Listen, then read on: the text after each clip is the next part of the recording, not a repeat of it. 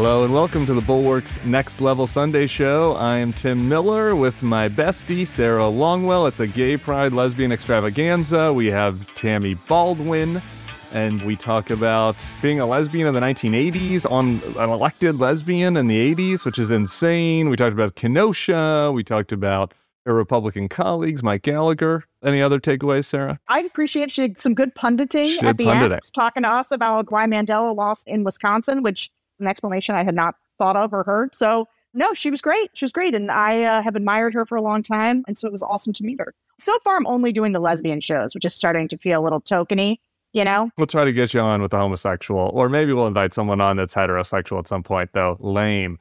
Okay, we'll get to Tammy next. I wanted to do a quick little bit with you. JVL is in here this week. And so I thought it'd be fun for our topper to talk about JVL's triad, which I'm sure you read earlier this week. It was Wednesday's triad. If you missed it, you can go back and find it. Headline is, "It's Morning in Joe Biden's America." Very subtle.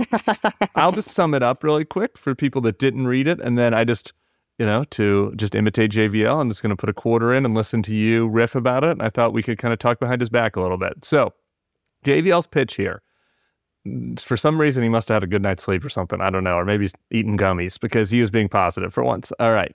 He says that we've whipped inflation, maybe a little overstated, but inflation is down year over year, and it's moving the right direction. And Jerome Powell this week did not raise rates for the first time, which is a sign that the Fed's feeling like things are good on that front, or getting better on that front, maybe. Manufacturing jobs are up even above their pre-COVID level. Wage growth has now bounced back, so it's running ahead of inflation for the first time since, you know, the inflation spike. That is good news. He does note there are some areas where inflation is still persistent, particularly cars and fruits and vegetables. And I'm noticing it in nuts, but I don't see it on here. Nuts are very expensive right now, weirdly. He also mentions on his puppy dogs and ice cream list that the rule of law is holding up. Joe Biden is acting appropriately, even though people are saying that this is a banana republic. The courts are doing their job. And even some Republicans are starting to act normal. Bill Barr, he compliments Asa Hutchinson's campaign. So JVL's pitch is that, like, things are kind of going great. Everybody is catastrophizing, but Biden's landing the plane on the economy. The Republicans are still crazy, but maybe nudging the right direction. And we should all just enjoy our summer. Sarah? Yeah. I had skipped the triad. Oh, no way. In part because I was like, oh, JVL's doing Biden fanfic. This is fine. I don't need to read this one. Like, I know what he's going to say.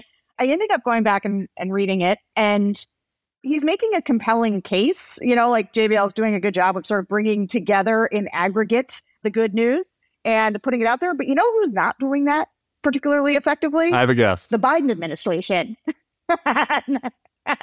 Right? Like, if this was Donald Trump's, and he was working with these statistics here, he would be out there, you know, throwing T-shirts to the crowd saying, best economy for Black people, best economy for women, we're destroying China, and just crowing and crying and crying. And I think to some degree it could be to Joe Biden's credit that he's a bit of a low-key guy when it comes to crowing about accomplishments. And yet, I was just in Iowa yesterday. I was there with Judy Woodruff and PBS, and I was moderating. All the news was good at this focus group. Everybody was just ready to go back to Joe Biden's normal centrist future. Was that what you were hearing from the voters? You want to talk about catastrophizing. Like, they think the economy is in the toilet. Gas prices are astronomically high. Cost of housing astronomically high. Everybody cited the economy and open borders as the reason for why things were very, very bad. And now listen. I understand two-time Trump voters. These are not the people lining up to give Joe Biden credit. This is the thing about Americans, for whatever reason. We don't like to think that things are as good as they are. There are lots of people who are still feeling the pinch of inflation. It's true that inflation is down, but it is still up, you know, in terms of relatively from 4 years ago. And this is going to be Trump's big pitch. And this is what people were saying in a focus group. They're like, it was better basically before COVID when Trump was running things. Like, that economy was on fire and that was great. And so I think they need to go out there and make this pitch really hard. Yeah, I basically agree with that. On the first part, I think that they're doing better lately, the Biden White House can always keep doing better. But just in this conversation we had with Senator Baldwin is a great example of this. I mean, she's working on a bipartisan thing with Vance right now, which they also did chips, infrastructure. We talked at length about the gay marriage deal. And it's just like, you forget. I mean, I'm gay and was excited about the gay marriage thing, and I kind of forget about it. There isn't like a consistent effort to be like, oh, hey, remember these 5 bipartisan things that everybody likes that we did, you know, and bang them into the ground. Like that element of that is still just not where it needs to be. The inflation part, it was my nitpick with JBL. I mean, I get where he's coming from. It's good for those of us who are financially secure. It's good, right? It's like things are moving in the right direction. It's still a little annoying when you go to the grocery store. I was there yesterday. I was like, I don't remember my bill being this high, right? You know, because inflation being down doesn't mean it's deflation. It just means that the inflation baseline is still the baseline, right? And so if your budget is tighter, like it's still tight, it's still stressful. That's stressful. And so that I think is the part that in addition to Biden's age, it's kind of driving his numbers being not where they are. That said, if it is true that we get to 2024 without a recession, like that's kind of unbelievable. I mean, like literally every expert, my father's in finance, right? And so I was talking to him about this. We had a brief beach vacation, which is why I was off the podcast last week. And he was like, every expert I talked to, forget politics, like all of my like finance experts, they're all like, we have to have a recession. Anytime this happens, we have a recession, right? Like that inflation gets to this level and that, you know, you have this sort of disruption. So if we avoid that, I mean, that is pretty, and it's not like Joe Biden has a magic avoid recession wand, but like, you know, the Powell, Biden, you know, all of that is like pretty remarkable. And they do deserve credit for it. And that's the side of the JVL thing, I think, that is right. It's like, but you got to figure out how do you message that to people who still are feeling the pinch a little bit. Well, and it's a tricky one there because I think you have to tell people good news when you have it. At the same time, you have to be very careful not to be like, a recession definitely isn't going to happen. Let's celebrate. Right. Because this thing is like, we've been living on the brink for a long time. And if it goes south, you don't want to have taken a premature victory lap on that. That would be very bad. So I'm always on them about their communication. I think that it's hard for them because I don't think Joe Biden's a particularly effective messenger. I think that they should be flooding things with surrogates, which I just feel like they have never quite done for whatever reason. That said, it's got to be really hard because you know who we talk about all the time? Donald Trump. Because the dude keeps getting indicted. And so like, JVL's writing this the day after the president of the United States gets historically indicted for the second time. And I appreciate JVL's valiant effort to talk to our centrist people about this. But at the end of the day, it's hard to break through. It's hard to break through if you're a 2024 challenger, and it's hard to break through if you're Joe Biden, man, because none of us can stop watching the Trump insane show. Have you done swing groups at all, or are we just primary time? We're totally in MAGA world. Yeah, I haven't done a swing group in a really long time, and it's bad. I need to get back to it. Yeah. Although you know, my favorite comments I get from people are they're like, stop doing the Trump groups. You know, you already know. Stop doing it. I'm like, we don't know. They've changed a lot, actually. We don't know. You know, and this Iowa focus group was pretty interesting. I asked people. So one of the guys had voted for Barack Obama, and he was talking about how much he regretted that. And I asked the question of how many of them felt like they'd gotten more conservative over the last few years. And everybody's hand went up. Like that they just feel more committed all the time. I mean, the tribalism, it is pushing people. Literally, this phrase comes up over and over again where one of the women said, we're not going back. Right. And what they mean is, this Trump direction of the Republican Party, like that is where they want to go. Everybody was super clear about that. Yeah, I do want to see some swing groups. The two things I've been the most interested in, well, besides the Trump-DeSantis thing, the two other things, is one, this RFK thing. I wanted to get under the RFK numbers and be like, are those actually Democrats? Are they people that are just mad about Biden's age? Like, why is he in the high teens? And a poll just came out today that kind of answered this, right? It's like 40% of Republicans have a favorable view of him and 20% of Democrats do. And so I'm still kind of intrigued who that 20% is. So that's one area I want to go down. But the other thing is just this swing group. The fundamental question is, when Biden's numbers are bad with swing voters, is that he seems too old to do this job? Or is that I feel economically insecure still about inflation? Or is it both? And the old thing is kind of like, if it ends up being Trump, that's not going to be an issue. If it's the latter, that's more of a concern. So anyway, I'm giving you an assignment, boss. Do a swing group and answer that question for me. I'll get right on it, man. Okay. Up next is Senator Tammy Baldwin. You're going to enjoy this one. We'll be back on Wednesday. As you can see when you watch the Tammy Baldwin interview, Sarah is looking very youthful and sun-kissed because she is on a brief holiday. So on Wednesday, we're going to have Amanda Carpenter on the Next Level, and then we'll get back to your normal Next Level-y schedule. So enjoy Tammy Baldwin. Thank you, Sarah. First, our friends at Acid Tongue.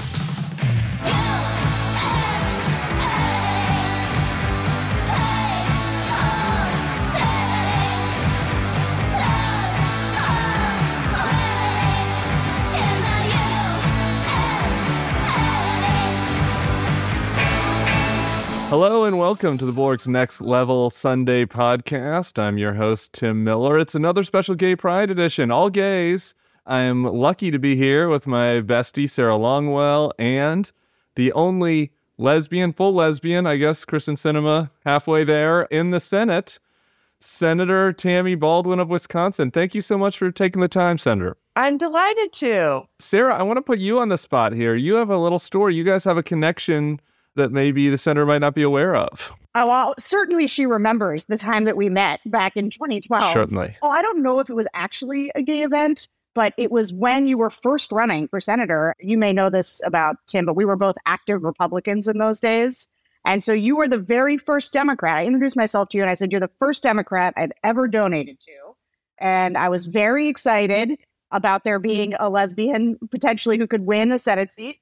And now I give to Democrats all the time because then Trump happened. But it was a real novelty when we first met. Do you hear from many lesbian Republicans that donated to you? I mean, that's got to be a pretty short list. I do know a few, not a whole lot. I want to start, I listened to a couple of your other podcasts, and I got to tell you, I was pretty well briefed on your political life, but I was kind of surprised a little bit about your origin story, if you will. So I was just wondering maybe you'd share that with some of our listeners who are in my boat, who didn't know kind of about your childhood and health issues growing up in Wisconsin. And I'd love just to hear a little, you know, just give us a little nickel tour of your youth in Wisconsin.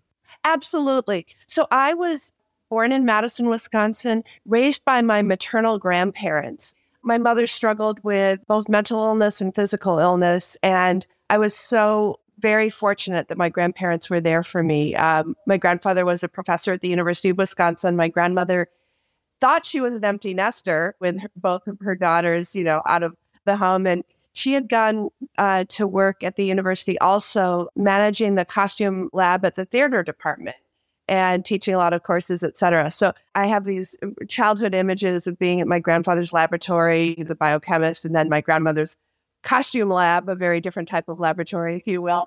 But you're right. One of the formative things in my early life was a very serious childhood illness at age 9. And I was in the hospital for 3 months.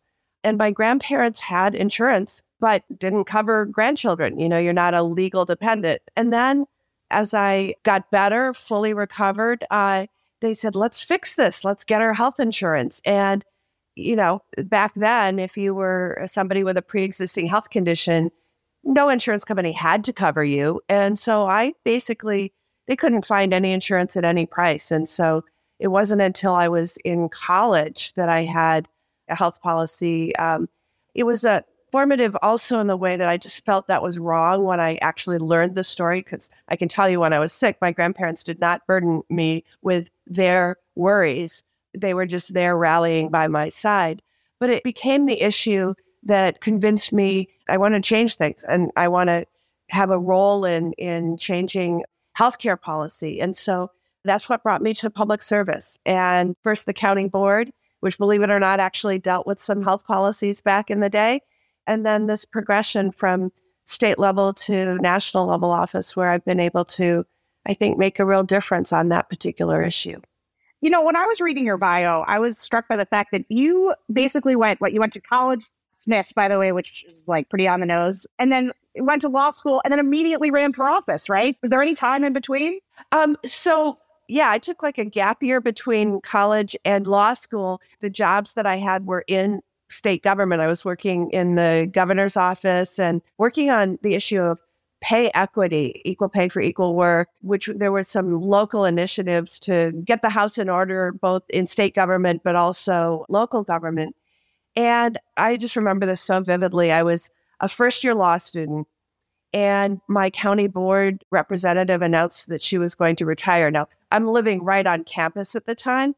And so when I say retire, she was like in her mid-20s and didn't want to live on campus anymore after she had graduated. So anyways, it was like, oh, wow, there's a real opportunity here. And I remember talking to one of my professors saying that I was thinking about this, and gave me this really stern look. He said, you know, you could be a great lawyer if you applied yourself. And then there was this silence and then this twinkle in his eye. And he said, but if you insist on running for county board, you'll have my full support. I was like, oh my God, yes. Mm-hmm. Apply yourself. It's not exactly like you're trying to take a job as a professional video game player or something. I mean, it was still the county board, not nothing, you know, not lawyering, I guess. This professor had a real impact on me. He was like, you know, when you're in law school, there are all these large lecture courses, but they try to give you one small course. So he was my small group professor, civil procedure.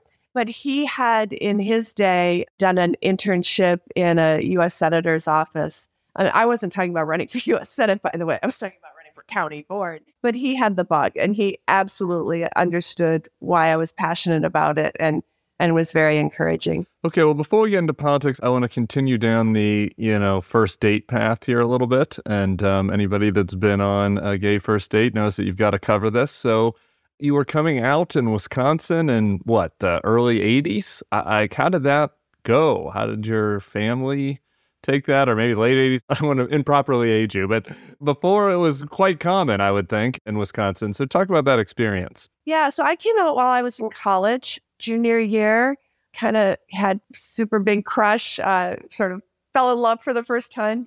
And so, as you heard, I went to college out of state, Smith College in Northampton, Massachusetts, but always knew that I was coming home after college because my grandparents raised me. They were advancing in years. In fact, my grandfather passed away between my junior and senior year of college, and I wanted to be back in Madison, Wisconsin to be with my grandmother in case she needed me. Turns out she didn't really need me for many, many years. She was feisty, independent, and very healthy, but I felt I needed to come back home.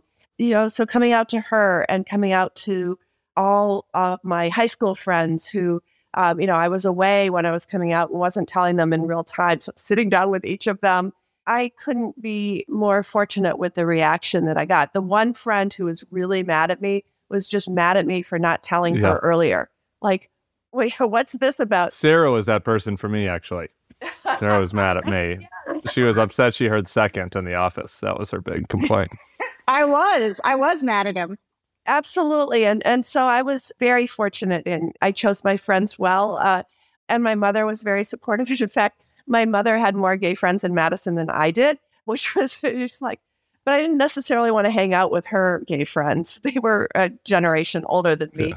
Fair. But all of that said, I did have that time where I was interested in politics, interested in potentially running for office, and had that moment of, wow, can I actually do this if I'm out? Right. Do I have to make a choice between being out or pursuing my aspirations, my dreams? And there were some people who had broken that barrier in Wisconsin prior to that.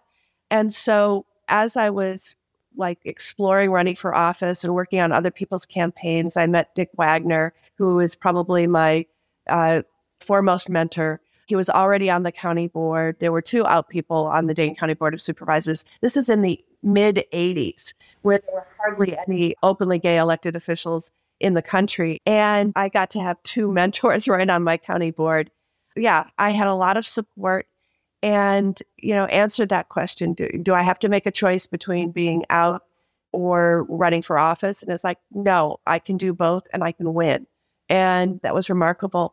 My congressman, Mark Pocan, who is an out gay man in Congress, he sort of followed in my footsteps, I guess you could say. We were both on the county board together, and then I ran for state legislature. He ran for my state assembly seat when I ran for Congress.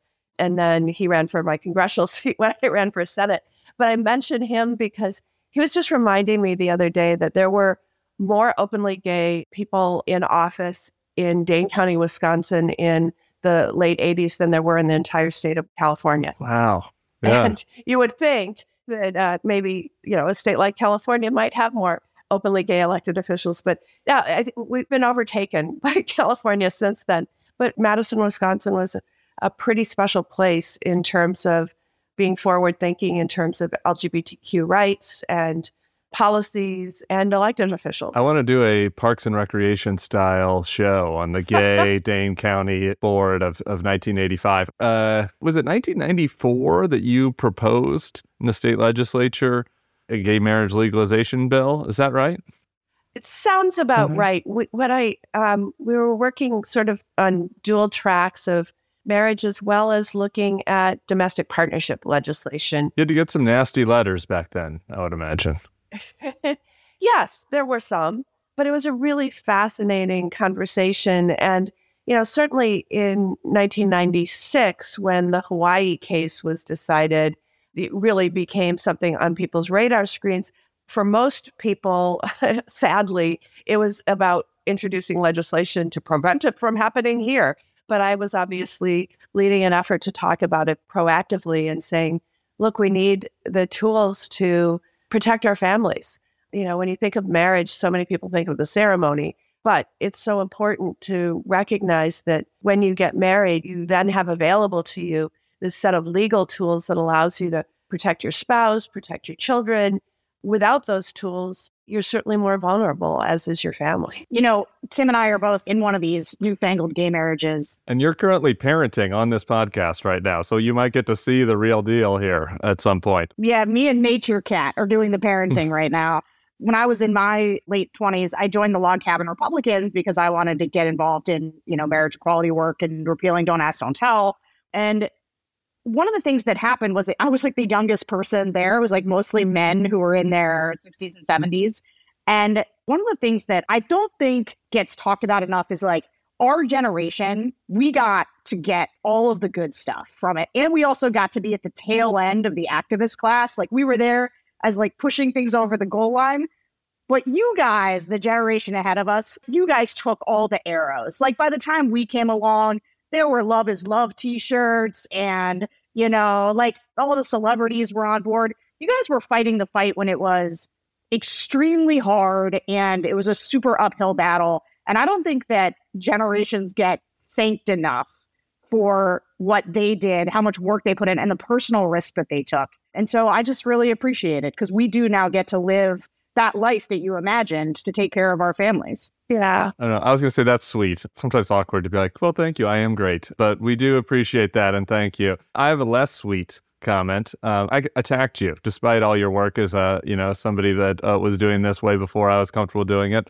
Attacked is maybe an overstatement, but 2 years ago, or I guess last year, when you were doing the Respect for Marriage Act, updating this work that started in the mid-90s that now goes all the way to 2023 where this threat, or 2022 where this threat is out there again, you know, maybe wanting to shore out the possibility of the threat after the Roe v. Wade decision.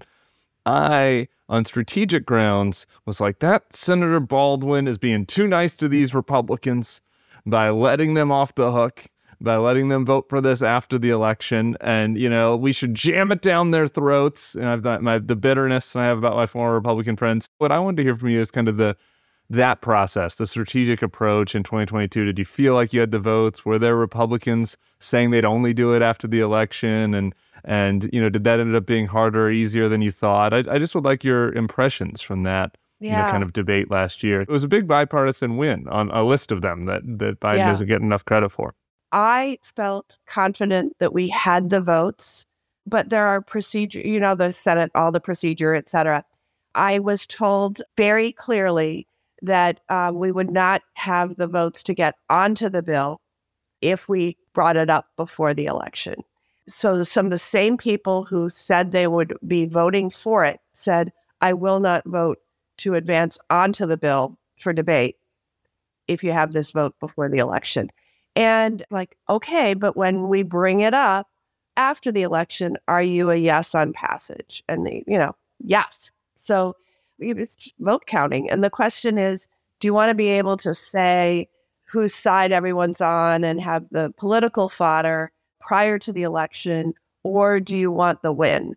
And I wanted the win. I can't tell you how vehemently I felt about that because I was hearing from folks who weren't sleeping at night because they were so worried about losing recognition of their marriages and, you know, so hard fought. And so, yeah, I wanted the win. There are times where I would say, let's bring a bill up knowing that it's going to lose so we can show whose side people are on, right? But this wasn't one of them. By the way, what he meant to say in there was he's sorry for criticizing you. I may not have come through. Did I say that? Did I not say the word sorry? That didn't quite come through, but I just want to make sure. I thought it was implied that I was wrong, but okay, go ahead. Thank you for clarifying. So you must have had faith that they were telling you the truth. Like, that was sort of a leap of faith, right? And so have you built the kind of relationships with your colleagues in the Senate that you were sure that the yeses that they were giving you were real ones and not an attempt to just pull the carpet out from under you when it was after session? So, yes, I feel like with some of the dozen that came with us to pass this bill, that I have now a longer relationship. We've worked on all sorts of other legislation together. When they give their word, they mean it. I will tell you, with regard to this particular vote counting effort, a lot of folks said what they said in the presence of other supporters. So the key gang that was working on gathering the votes. And so basically, as we were moving towards a vote on bringing this to the floor before the election, and I was with several of the other organizers on this bill, and a couple of my Republican colleagues said, I'm a yes on the bill, but not if it's before the election. And so it was witnessed by more than just me. Did you slap any of them when they said that, or want to like throw hit them in the face with a pie? There was no physical violence involved. But what about in your mind? Did you envision that maybe, that what it would feel like? I'll only support your marriage after the election. That's an intriguing position. We appreciate their support, but it's an intriguing position for sure.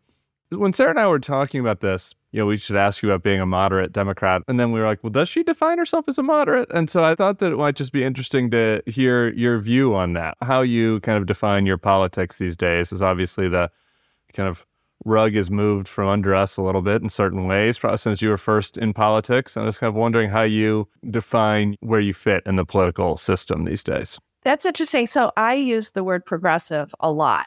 But, I don't know if you can see my back scenery here, but there's a little bobblehead right there. That's Fighting Bob LaFollette. He was a senator at the turn of the last century. And I'm in his Senate seat. He was a Republican. He was elected as a Republican and then founded the progressive movement. These words sort of changed in meaning over time, but I am a big fan, if you will, of Fighting Bob LaFollette. He was, in his time, a feminist. He, stood up against the monopolies of the day, the freight rail systems. And in fact, his maiden speech in the Senate, they make a big deal of the maiden speech. And when I was about to give mine, I researched many of the people who had served Wisconsin before. What did they talk about in their maiden speech? Fighting Bob LaFollette, his maiden speech was about regulating the freight rail, and it took place over 3 days. When I gave mine, I said, I promise you, this will not take even an entire day, let alone 3 continuous days. But anyways, because it means something in Wisconsin, because Wisconsin was sort of the place where Republicans created the progressive movement, there was progressive party, I view myself as a progressive. And a lot of that has to do with focus on helping working people get ahead. Yeah. I know Wisconsin to be a place that doesn't always elect progressives. And so in my mind, and maybe it's a moderate temperament, because I think sometimes people can sort of read moderate because they have a way of, I think you emphasize your bipartisan nature. You could tell me, but you seem like somebody that the Republicans would come potentially seek out to talk to figure out how to work together. And so maybe that's how I'm thinking of it. But do you lean into that progressive? Because you're about to have a race. It's coming up. And do you walk some of that back as you go into election mode? Or do you sort of trust that people see you for who you are in Wisconsin? They like you, they know you, and they're going to go with you because they just feel like they can trust you and like you? Gosh, it's so interesting. So the last time I was on the ballot was in 2018, the midterms. Good year for you guys. Yeah. 2 years after President Trump was elected. And I remember as I was traveling the state, meeting my first Trump Baldwin voters. And Sarah, I'm getting to an answer to your question, but it was sort of like, okay, who are these people, that would vote for Donald Trump and then vote for Tammy Baldwin? And in many cases, it was folks who had not felt really seen and heard, but hardworking folks who felt he saw them and felt I did. But I remember still to this day, this conversation with a guy who I was visiting his workplace. He was a union worker at a foundry, sees me and he's like, why do you keep picking on my guy Trump? And I'm like, I was just taken aback. Why do you keep picking on Donald Trump, my guy? And I'm like, well, sometimes he deserves it. And maybe there's a little grin that he made, but not much. And somebody comes up to him afterwards and says, you know, okay, so you're a big Trump fan. What do you think of Baldwin? And he's like, oh, she's got my vote. She supports Buy America policies. And I wouldn't have a job if there weren't Buy America policies. But that was an overlap between Donald Trump and Tammy Baldwin was, you know, both really focused on Buy America policies, which in a big manufacturing state and agriculture state like Wisconsin matters. And so in my mind, it's progressive policy. But I would say that was something that people saw. And I'm not saying there's a huge overlap, probably 10%, but it matters. No, it's crucial. And I would like to hear you say that because oftentimes when somebody says the word moderate and you're talking about who are the moderate voters you're trying to reach out to, the first person that comes to mind in people's mind's eye is like the Bulwark voter, right? It's a suburban, you know, kind of maybe socially, culturally, a little bit liberal, you know, but has some fiscal conservative sides. Like that's the image in your head when you hear the word moderate, a lot of folks. But there may be even fewer of us. It's similar, but like there may be even fewer of us than there are the person you're talking about, right? Like the inverse moderate. And I think there's certain Democrats that struggle at trying to reach out to the culturally conservative, economically liberal moderate, right? And I think the Democrats have lost a lot of ground with those voters, and they're very important in your state. And so how do you kind of manage that? You're thinking getting to those folks, but I also got to do a little better in the WOW counties. You know, like how do you manage both of those types of voter? Yeah, let me start with another divide that you see in Wisconsin that's been written a lot about, especially post-2016 when Trump did win the state, is an urban-rural divide. And I think we've seen our rural counties become redder and redder. But I think it's one of those situations where showing up matters, seeing people, hearing people, respecting people no matter where they live in the state. We're a rural state in so many regards, although we have a couple of bigger cities, just a couple, right? And so I think understanding that is also key, not just understanding the Democrat-Republican divide. Now, going to the WOW counties, and I'm glad you mentioned the WOW counties, for those folks who are tuned in, those are what we call the three counties that surround Milwaukee County. Washington County, Ozaukee County, Waukesha County are the WOW counties. And they're deep red, but they're becoming more purple, if you will. And we saw that especially in a nonpartisan race we just had for April 4th, these are nonpartisan, usually local, but there was one statewide race on the ballot, and that was for an impending vacancy on our state Supreme Court. And the candidate who I think would be described as the progressive candidate in the field, Janet Protasiewicz, won with nearly an 11-point, well, I think over an 11-point margin. And really, in the WOW counties, we saw a significant depth of support there for her that we hadn't seen. Now, granted, she didn't have a D after her name and her opponent didn't have an R after his, but everybody knew this was about rights and freedoms, and that since the Dobbs decision, when Wisconsin reverted to being controlled by a law that was passed in 1849, and I did not misspeak, I meant 1849, our criminal abortion ban, that has had a huge impact in Wisconsin. And people were voting their rights and freedoms and saying, we want our rights and freedoms back. And they connected the dots that a vote for Janet would be a vote to at least have a prospect in the court of a fair decision in reviewing that law and several others. So I have a question about your colleague, Mike Gallagher. Or I guess he's not your colleague. He's in Congress. Well, and if he represents part of the state that I represent. So yes, we work together on things. So he's your colleague. Yeah. So Mike Gallagher is like, he's always been my counter-Republican. I love me some Mike Gallagher. But I've been a little frustrated with him of late. He was somebody who spoke out really strongly during the attack on the Capitol, but then didn't impeach Trump. And I was like, okay, he's positioning himself because he wants to run for Senate. He knows he can't vote to impeach Trump and then run for Senate. But he just took a pass on running, which is a trend in the Republican Party of people who are, I think, pretty electable Republicans at statewide levels. And you saw this with Sununu, you saw this with Larry Hogan, people who just said, I'm not going to run for Senate because he didn't say why. But I suspect it has something to do with Republican primary. The current problem in a Republican primary with the Republican Party.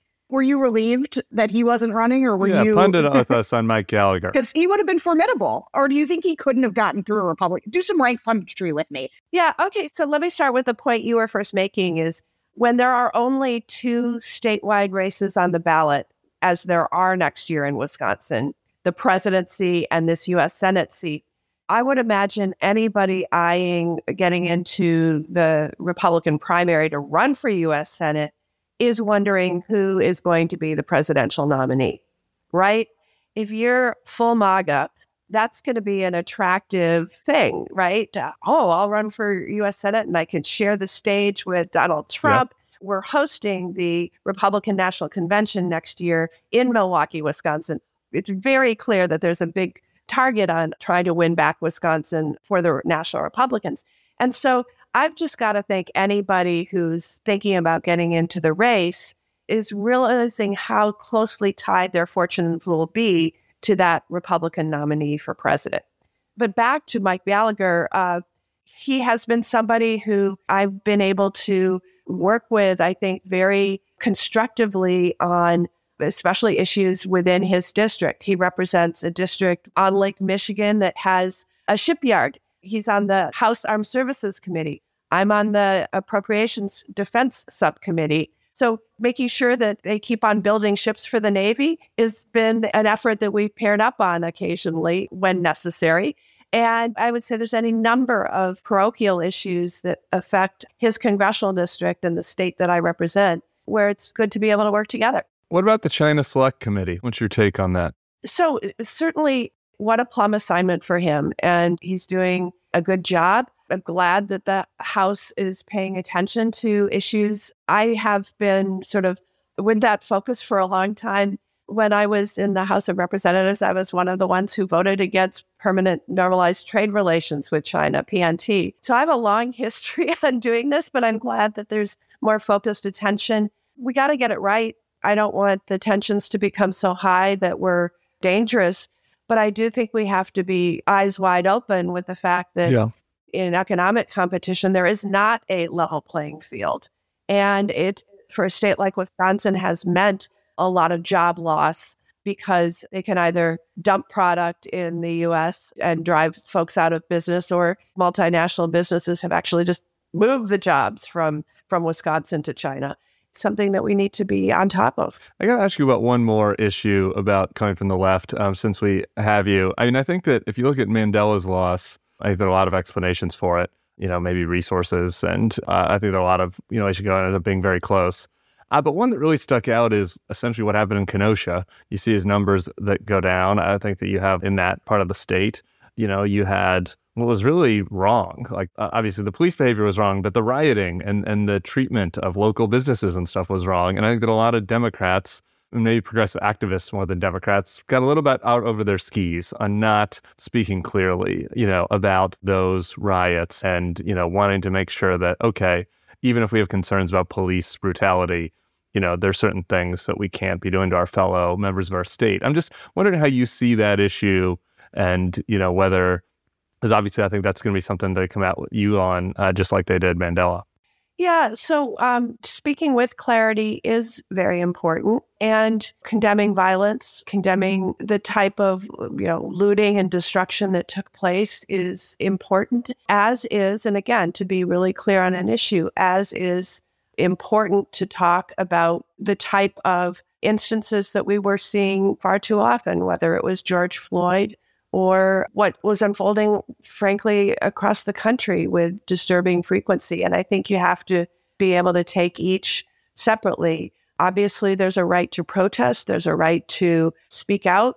Does not entail violence and looting and the sort of thing we saw in Kenosha. You know, we've seen too much of this as a country, you know, whether it's that or, you know, what we saw on January 6th. There's no place for things going beyond the articulation of one's grievances. Let me also just add that I would point to different set of factors in that U.S. Senate race. You know, I know there's a number of folks who were saying this was about issues. I think given how close that race was, one of the things that happened in the closing weeks was publication of some public polls that were just way off. He's going to lose by 10. And if you have a couple of newspapers saying in Wisconsin is down 6 or 7 points, and you're deciding where you're going to write your last check. Is it going to be for John Fetterman? Is it going to be for Raphael Warnock? Is it going to be for Catherine Cortez Masto? And the newspapers, I think, after the fact, and it's sadly after the fact, said, yeah, we got it wrong. We published some polls that just weren't accurate in the end. And it took a lot of wind out of the sails. And so I think that actually played a pretty prominent role, especially given how close it actually was. Sarah, Senator Baldwin's got to do some real senatoring, and we got to get to our rapid fire. It's the Fun Weekend podcast. So do you have a final question for any other burning things you've been wanting to hear before we get to the rapid fire? No, I just want to say that was A+ punditering. I learned some things I didn't. You have a career in our business if it goes wrong next November. Oh, no, I don't. I promise you I don't. I'm just going to ask a little question, which is, as somebody who wanted to run for political office, but actually thought I couldn't run as an out lesbian Republican, I'm pretty inspired by the fact that you went for it at a time where it seemed like maybe it wouldn't happen for you. So what advice do you give people who want to get into politics, but, aren't sure if they should do it for one reason or another? Certainly anything I can say to get rid of those anxieties and inhibitions. So I got started very early on. I was 24 when I was sworn into the county board. I just sort of dove in terms of volunteering on other people's campaigns. And, while I had studied government in college and got my degree, double major in mathematics and government, but there's no substitute for just getting in there.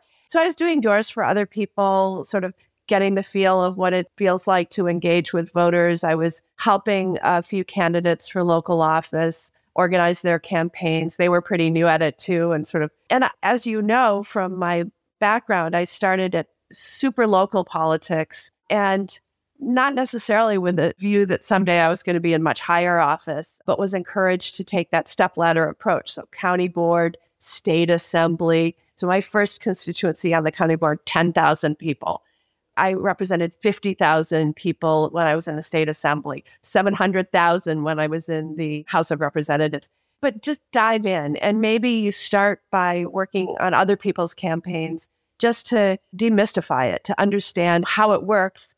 As a woman in politics, I get some of this innately, but a lot of women also doubt their mastery of the issues and will often not dive in because they don't know everything yet. And it's well, I'll wait until I've studied everything that could come before the Dane County Board of Supervisors. And sometimes our male counterparts just, I'll wing it. I'll be fine. So I would also, as a young woman, say, you do not have to know everything. You have to understand your core set of values and then just go for it. That is great advice. Okay, we're moving to the rapid fire round. We're running out of time. Senator Baldwin, the first one, everyone gets it. Something you've changed your mind on since entering politics. Oh, gosh, there's so many. There was a local issue. I opposed building the Frank Lloyd Wright designed convention center in downtown Madison. It was in my district. I actually ran on, we can't have it. It is the most beautiful building in downtown Madison, except for the Capitol. Yeah. Sometimes public investment is good. Okay. Obama famously said that you drink a beer with Mitch McConnell if you want bipartisanship so much. So what is a Republican senator that you would most like to drink beers with? I know you're a beer drinker. I am. You have to support your Wisconsin businesses. Oh, boy. Tom Tillis. Everybody picks Tom Tillis. He must be a nice guy. I think Chris Murphy also picked Tom Tillis. Okay. I can pick another one if you don't want, Dan Sullivan.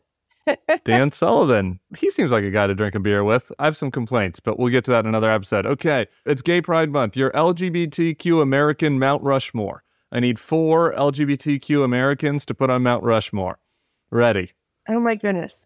Okay. Harvey Milk, Elaine Noble. This is why I do this, so I can Google people. Who is the third one? Barney Frank. Oh, Barney Frank. Steve Gunderson, a Wisconsinite. That's a good pick for local bias. I'll have to say, this is no shame on you. This is the third or fourth person I've asked this. Someone commented, no one has yet said James Baldwin. That is horrible. It's my fault, not yours. I didn't put him on mine either, so I'm kicking Harvey Milk off mine. He did a great job, but James Baldwin's got to be on there. Okay, your most stereotypically lesbian personality trait. Do you wear fingerless gloves? Do you like to chop wood? Oh, I like power tools. I like power tools. Great one. Okay, final question for if people want to come to Wisconsin. We hear about Madison. You hear about Lambeau Field. What is a town, restaurant, park in Wisconsin that people don't know about that we should come visit? Oh, yeah, hike the Ice Age Trail. I don't even know what that is. So that's a good Google. Hiking the Ice Age Trail. That's also maybe a stereotypically lesbian trait. Okay, final bonus when we're out of time. Who do you want to run against next year, and why is it Sheriff David Clark? Oh, gosh. Wow. They get to sort that out themselves. Thank you so much for the time, Senator Baldwin. It's really great to have you. If you have other stuff that's relevant for the bulwarky wow crowd audience, you know, tell the staff to keep in touch. And I did not get to the fact that you are currently working on a Label American bill with J.D. Vance. Cool online. Cool online. Country of origin labeling online. This is your bipartisan cred. You're so bipartisan, you'll even work with J.D. Vance. So we appreciate you for doing that and for coming on the show. And we'll talk to you soon.